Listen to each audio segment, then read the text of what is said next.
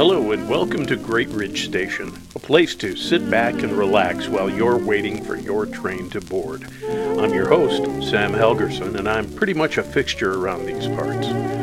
This is a special series, a field guide for Christian leaders. We're reaching back over 1,500 years to bring you a leadership classic from St. Gregory the Great, a week by week look at timeless wisdom from the past.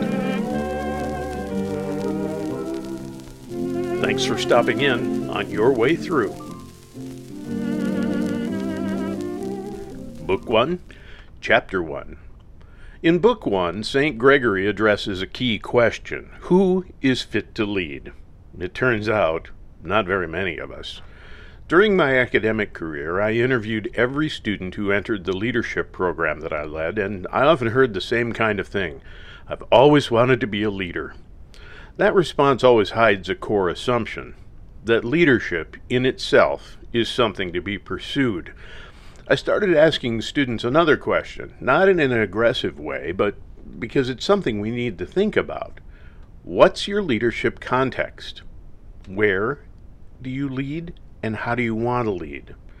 You may be able to lead well, but without some context, some direction, you have no place to lead them to, no reason to lead them and no reason for them to follow.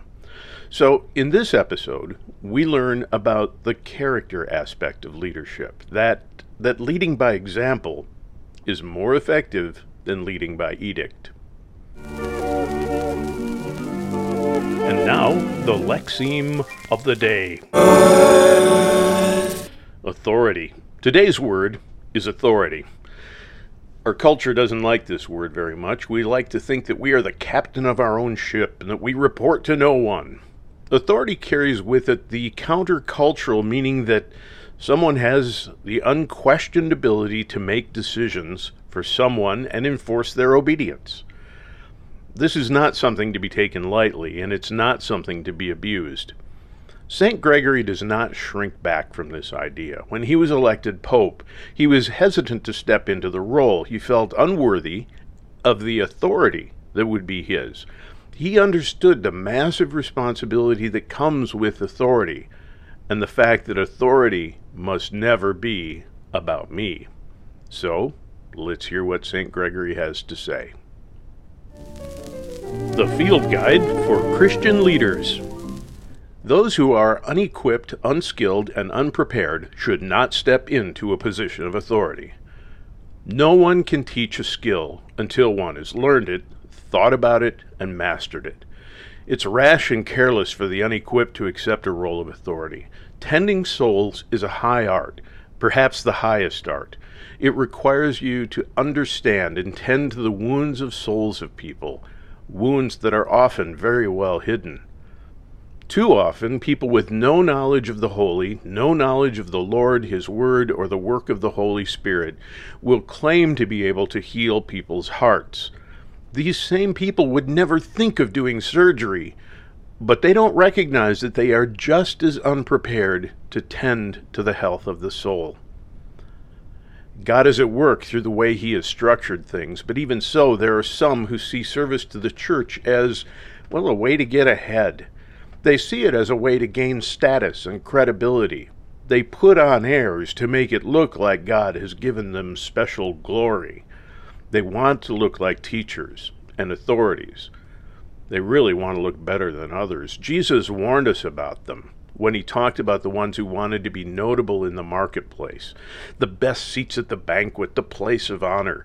This does not make them fit for their role.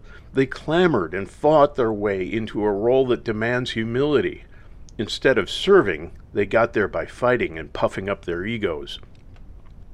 An elder compromises himself when he says one thing, does another, or worse, when he teaches others that they must do what he himself will not. The Lord has words for them through the prophet Hosea when he says, They reign, but not by me. They assign leaders without my approval. Hosea 8 4.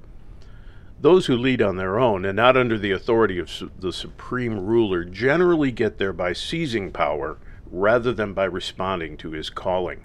They are not motivated by virtue, but by the fire of their own desires. Sometimes these people can look as though they have God's blessing. Some because God simply tolerates them, and some because they just ignore God's discipline. But a day of judgment is coming. Jesus said, even to some who had worked miracles, I don't know you or where you are from. Depart from me, you workers of evil. Luke 13:27. The voice of truth has harsh words for the pastor or elder who is not spiritually fit for their role. As the prophet Isaiah said, the shepherds have no understanding. They've all gone off in their own direction. And God spoke through Jeremiah when he said, The ones who handle the law do not know me. Think about it. The Lord complains that those who serve him do not know him, and he doesn't recognize the roadmap that the leaders are using to lead others. That should be a sobering thought. As Paul puts it, those who don't know the Lord are not known by the Lord. Even with all this, the unequipped pastor and elder often suits those who follow quite well, because the followers lack knowledge of the truth. This too will face judgment. As Jesus said, when the blind lead the blind, both will fall into the ditch. It's worse than that, though. The psalmist said that those who follow have blind eyes and a bent back. No wonder. The elders and pastors are to scope out the road ahead, to know the dangers, and provide safe passage. When these folks are unequipped and unfaithful, they cannot protect those entrusted to them. No wonder the followers' backs are bent. They do not know the Lord, and they are still carrying the burden of their own sin.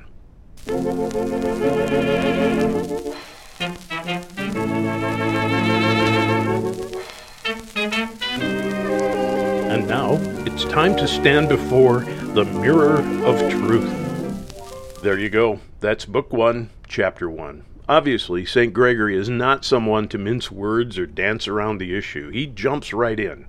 Well, let me phrase that a bit differently. He jumps right on our toes. So if you're a leader now or hope to be in a leadership role, remember that all leadership is a role that God entrusts to us.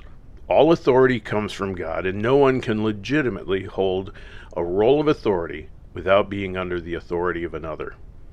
Keep that in mind when you're tempted to think that, well, leadership might be fun. Thanks for joining us at Great Ridge Station. As the train boards and rolls on to its next destination, we hope you found your time here helpful. The paraphrase of St. Gregory's work, along with supporting content, was developed by Dr. Sam Helgerson. As always, our sound engineer is Brick Martin.